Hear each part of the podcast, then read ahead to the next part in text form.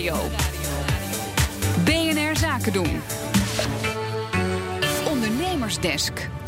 Hard werken loont, maar het moet wel leuk blijven. En daarom iedere vrijdag vanaf nu de Ondernemersdesk Werkgeluk. Met tips en advies om je personeel gelukkig te houden. Met vandaag de vraag, wat heb ik er eigenlijk als werkgever aan? Iemand die bijna overal verstand van heeft, Connor Clerx. Welkom. Nou, laten we dan eerst maar beginnen met een belangrijke vraag. Want werkgeluk, dat is een woord dat we steeds vaker tegenkomen. Aan jou eventjes de taak om het te definiëren. Ja, het is best wel een brede term. En ja, dat is eigenlijk ook al logisch. Want wat mensen gelukkig maakt, dat verschilt gewoon per persoon. Dus er is ook niet één manier om je werknemers allemaal gelukkig te maken. Wel zijn er een heleboel dingen te verzinnen waar heel veel mensen gelukkig van worden. En dat kun je eigenlijk op het werk opdelen in 3 elementen. Zingeving, dus waar je bed voor uitkomt. Voldoening, of je je talent een beetje kunt gebruiken. Heb je autonomie op het werk of voel je je gewaardeerd.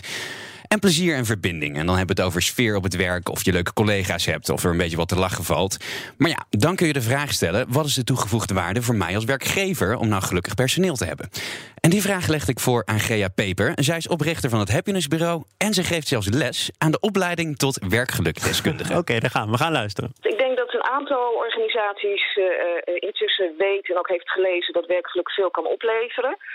In de zin van, mensen worden meestal productiever. Als je lekker in je vel zit, gaat alles gewoon makkelijker. De relaties met je collega's zijn beter. We zien zelf ook uit ons onderzoek dat het ziekteverzuim vrij snel daalt. We zien dat het verloop afneemt.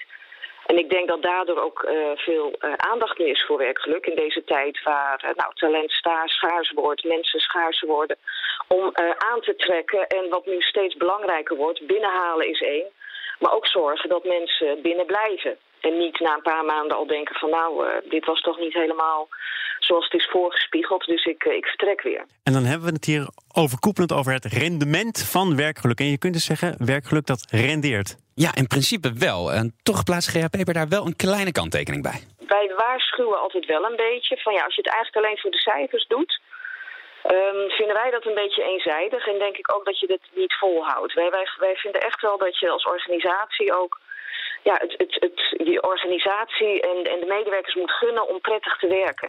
Hey, en zit er eigenlijk ook een grens aan geluk? Zeg maar, hoe gelukkig moet je zijn op je werk? Nou, eigenlijk net zo gelukkig als jij wil. En het ligt ook al een beetje aan jezelf, Thomas. Iedereen is anders en hoe gelukkig je aangelegd bent, dat zit ook al een beetje in je DNA. Oh, dat is een aanleg? Ja, je hebt toch wel echt wel aanleg voor geluk. Sommige mensen zijn gewoon een beetje ongelukkig. Sommige mensen zijn best wel blij met het feit dat ze heel gelukkig zijn. Ik ben een beetje chagrijnig af en toe. Vind ik ook niet erg. Kan ik prima mee leven. Wij maar ook, hoor. Wat wel echt nieuws voor mij was, wij blijken dus allemaal een geluksthermostaat te hebben. En volgens Gea lees je die als volgt uit. Dus sommige mensen die zitten misschien op een 6. En dat is, dat is misschien oké voor hun. Anderen zitten misschien op een 7 of 8. Maar we weten ook wel dat wil je verschil maken. Wil je echt zeggen van ik vind het echt een hele fijne plek waar ik werk. En ik beveel het ook aan anderen. Dan moet je toch eigenlijk wel in de regio 8, 9 of hoger zitten. En welk cijfer denk je dat er op jouw geluksthermostaat prijkt, Thomas? Nu, als ik het zelf voor mezelf moet zeggen. Ja. Oh, ik heb heel slecht geslapen. Maar als ik hier eenmaal sta, jongen, 8,7. 8,7. Nee, ik ben over het algemeen echt heel blij met mijn werk. Dat is echt hoog dat is hoog boven het gemiddelde. Het gemiddelde in Nederland dat ligt rond de 7,2. Dus dat komt allemaal door jullie, hè? Door Connor, door Eline. Kijk, als jullie die niet waren, dan werd het al een stuk lastiger. Dank je, Thomas. Hey, en Connor, misschien een super platte vraag, hoor. Maar aan het eind van de dag, ik zie hier dingen als verbinding, plezier. Moet het leuk hebben met elkaar en dan gaan we gelukkig weer de deur uit. Geld. Boeit dat nog? Of laat de millennial dat helemaal links liggen? Nou, salaris is over het algemeen wel echt een hele belangrijke factor. Maar als het enige is, is het niet hoog.